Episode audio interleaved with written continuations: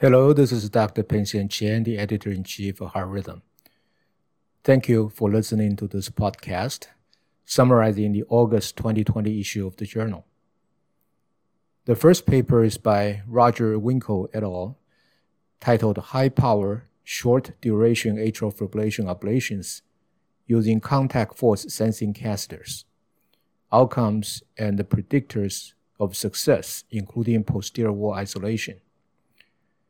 The authors examined four-year outcomes and predictors of freedom from AF after AF ablation for 1,250 consecutive patients using high-power, short-duration contact force sensing catheter.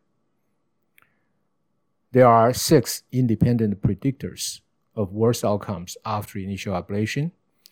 They are old age, female gender, persistent AF, large LA size, posterior isolation, and the use of the smart touch versus TactiCath, caster. A redo ablations, the outcomes was better if more veins had reconnected and could be re-isolated. The paper also documented the safety and efficacy of this new approach to ablation. Next paper is titled Sex Specific Efficacy and Safety of Cryoballoon versus Radiofrequency Ablation for Atrial Fibrillation, and individual patient data meta-analysis.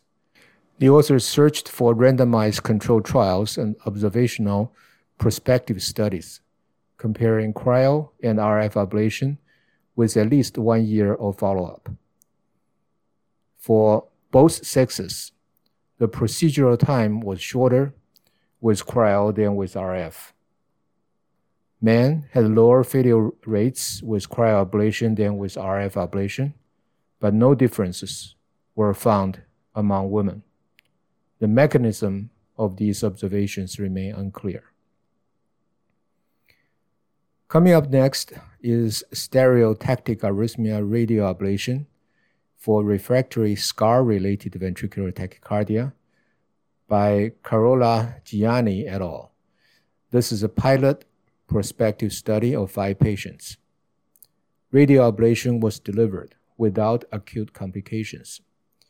During a mean follow-up of 12 months, all patients experienced clinically significant mid to late-term ventricular arrhythmia recurrence. Two patients died of complications associated with their advanced heart failure. The authors conclude that radioablation did not result in effective arrhythmia control in the long term in a selected high risk population of patients with scar related VT. The safety profile was confirmed to be favorable, with no radiation related complications observed during follow up. These disappointing results strengthen the argument for further investigation of this, this new method of treating ventricular arrhythmias. Alessio Gasparetti et al. wrote the next article titled Novel Risk Calculator Performance in Athletes with Arrhythmogenic Right Ventricular Cardiomyopathy.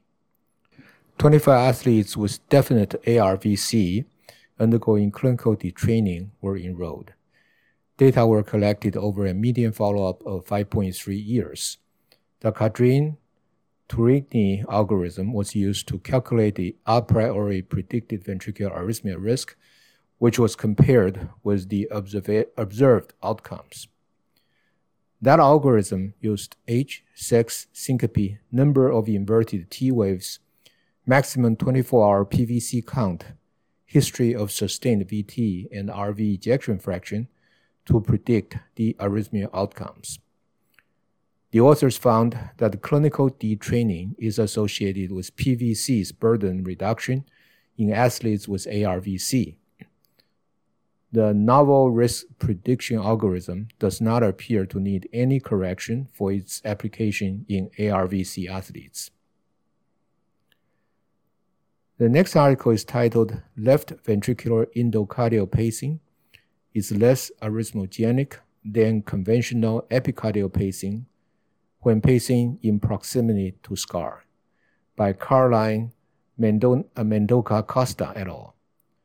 The authors used computational models of 24 ischemic cardiomyopathy patients to simulate left ventricular epicardial and endocardial pacing at 0.2 to 3.5 centimeter from a scar.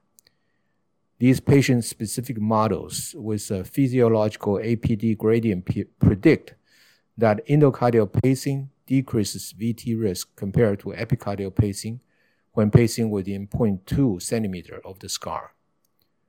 The authors concluded that endocardial pacing is less arrhythmogenic than epicardial pacing when pacing proximal to scar and is less susceptible to pacing location relative to scar. The physiological repolarization sequence during endocardial pacing mechanistically explains reduced VT risk compared to epicardial pacing. Coming up next is periaortic ventricular tachycardia in structural heart disease, evidence of localized reentrant mechanisms by Takuro Nishimura et al. 49 periaortic monomorphic VTs were analyzed in 30 patients. Localized reentrant patterns of activation were demonstrated in 63%, and 37% of VTs showed centrifugal activation consistent with a focal breakout pattern. 96% of VTs fulfilled criteria for reentrant mechanism. The authors conclude that the periaortic VTs were observed in 25% of non-ischemic cardiomyopathy patients with scar-related VT. Localized reentry confined to this anatomically challenging region was demonstrated as the predominant mechanism by high-resolution circuit activation mapping.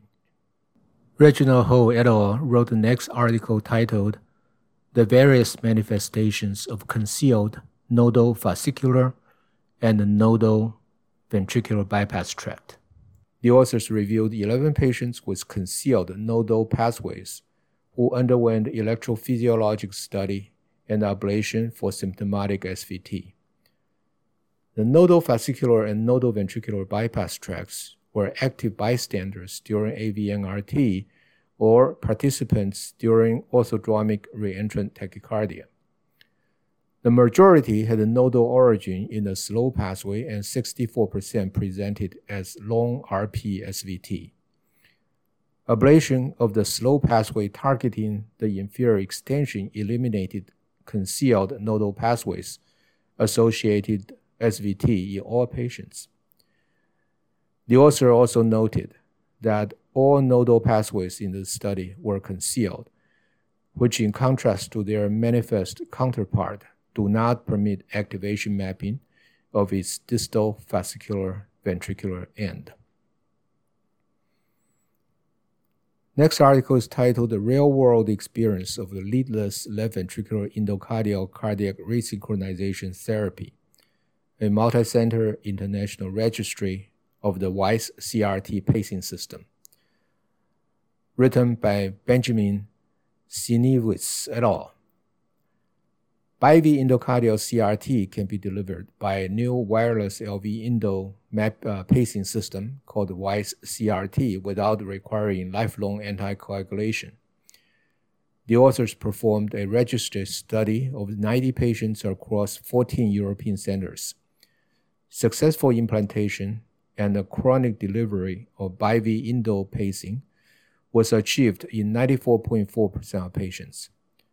Among them, 70% patients experienced an improvement in their failure, heart failure symptoms.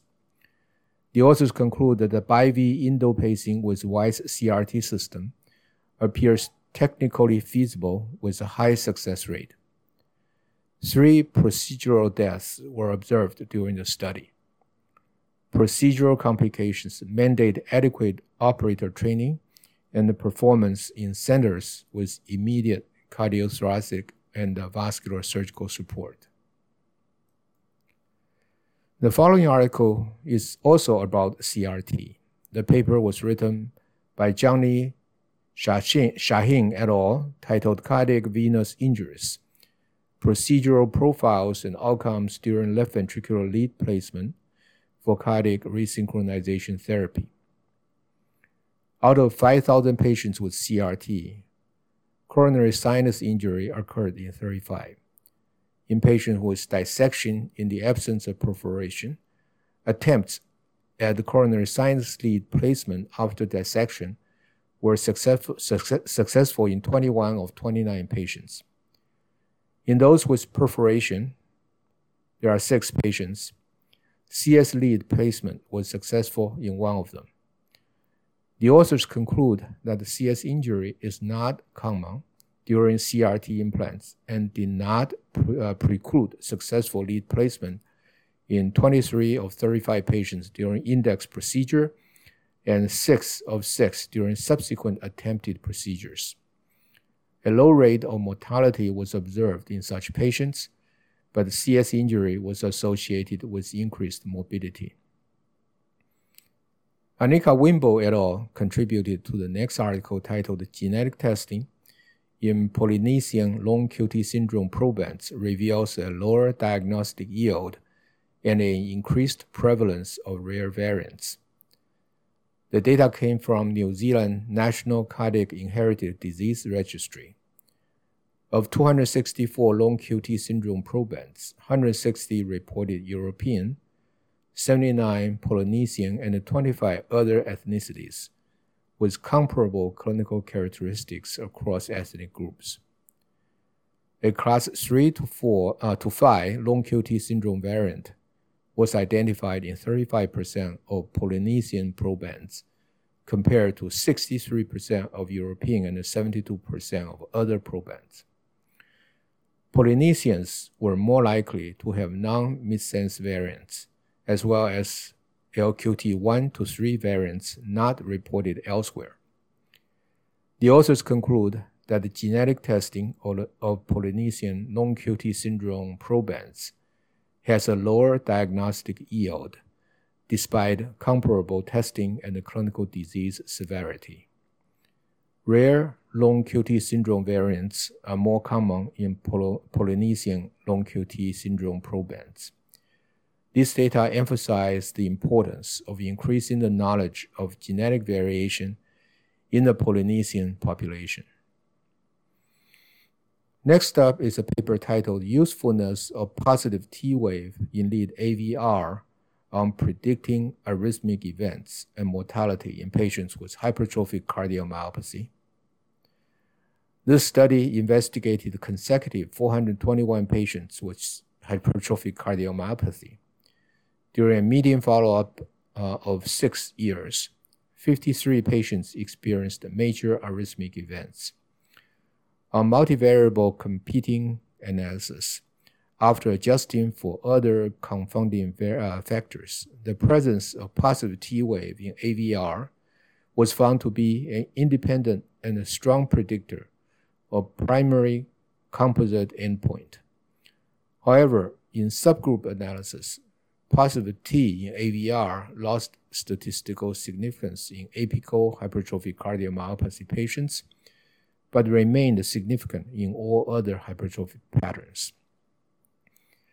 These findings indicate that a positive T wave in AVR is associated with major arrhythmic event in hypertrophic cardiomyopathy patients independently of and incremental to traditional risk factors. The next article is cardiovascular autonomic reflex function following bilateral cardiac sympathetic denervation of four ventricular arrhythmias. 18 cardiomyopathy patients with refractory ventricular arrhythmias were studied.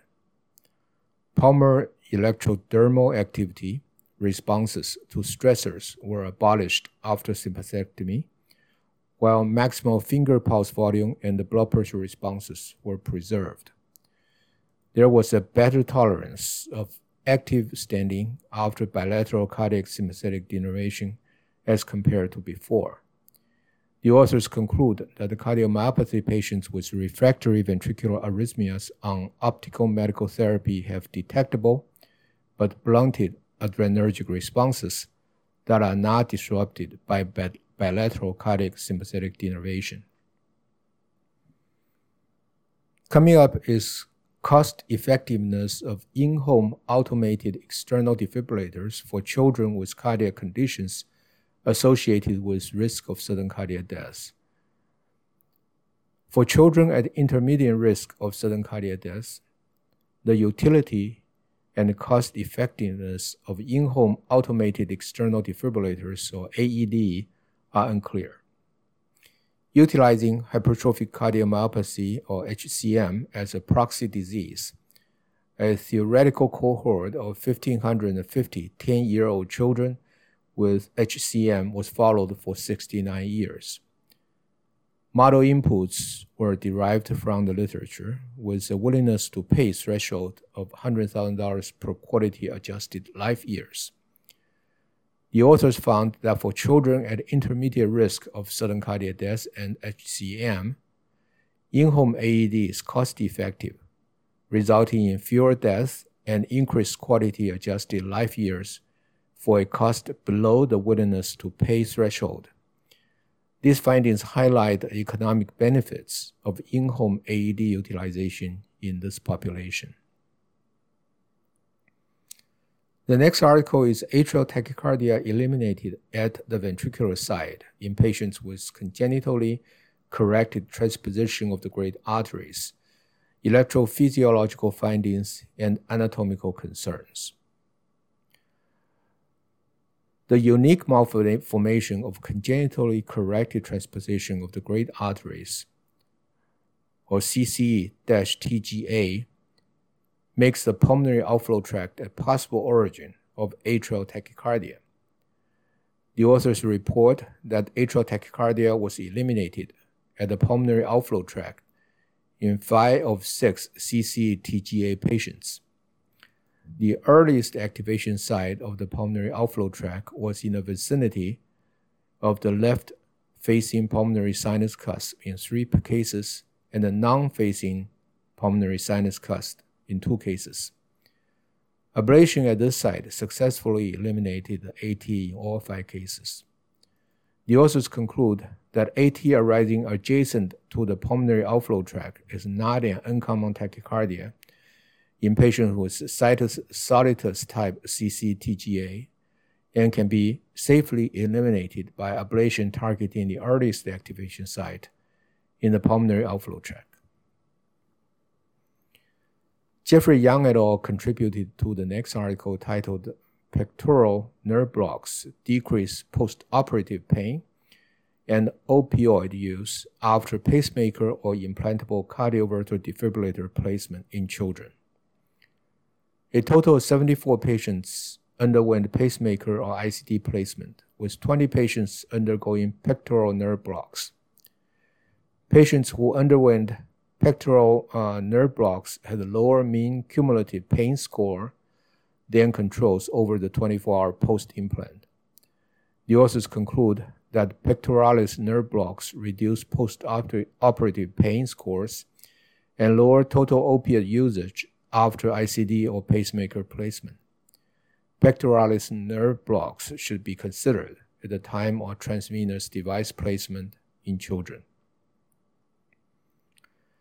The next paper is by Daniel J. Friedman et al., titled Impact of Interruptions in Radiofrequency Energy Delivery on Lesion Characteristics.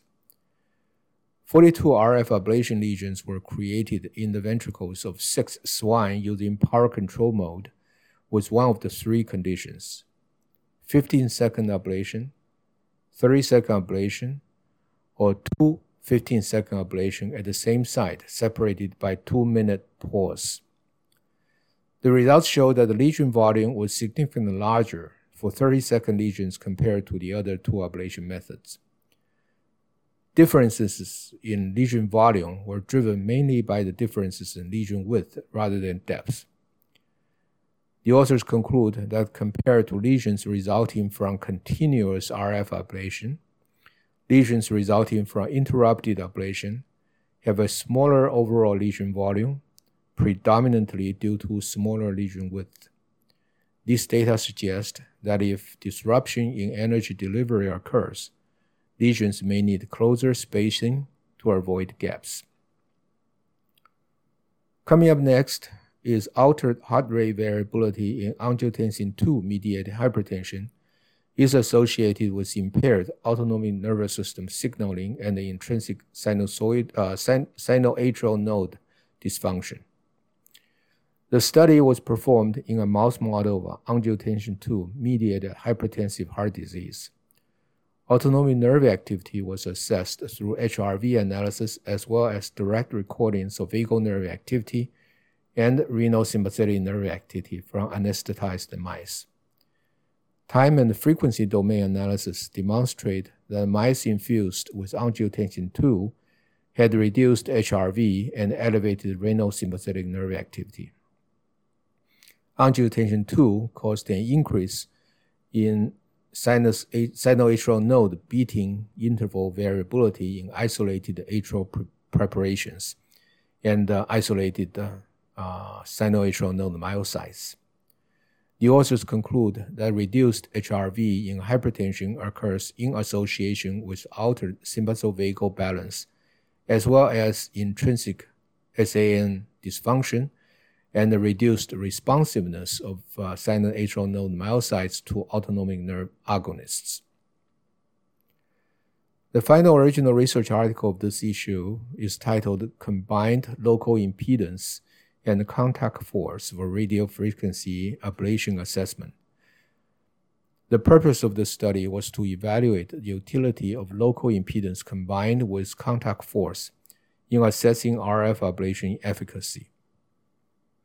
The authors found that local impedance drop correlated with lesion depths both in vitro and in vivo, informing sufficient lesion creation if the drop was greater than 20 ohms, and a warning of excessive heating if the drop was greater than 65 ohms. The authors conclude that additional local impedance to contact force provides feedback on both electrical and mechanical load. This provides information on tissue type and catheter tissue coupling, feedback on whether volumetric tissue heating is inadequate, sufficient, or excessive, and reduces ablation time. These original articles were followed by three contemporary review articles titled Cardiac Radioablation, Leadless Pacemaker Reduce Risk of Device Related Infection, Review of the Potential Mechanisms and linking cellular energy state to atrial fibrillation pathogenesis, colon, potential role of adenosine monophosphate activated protein kinase. Finally, Ashkan Ehdaie contributed a hand-on article titled How to Use Intracardiac Echocardiography to Guide Catheter Ablation of Outflow Tract Ventricular Arrhythmias. I hope you enjoyed this podcast. For Heart Rhythm, I'm Editor in Chief Dr. Peng-Sheng Chen.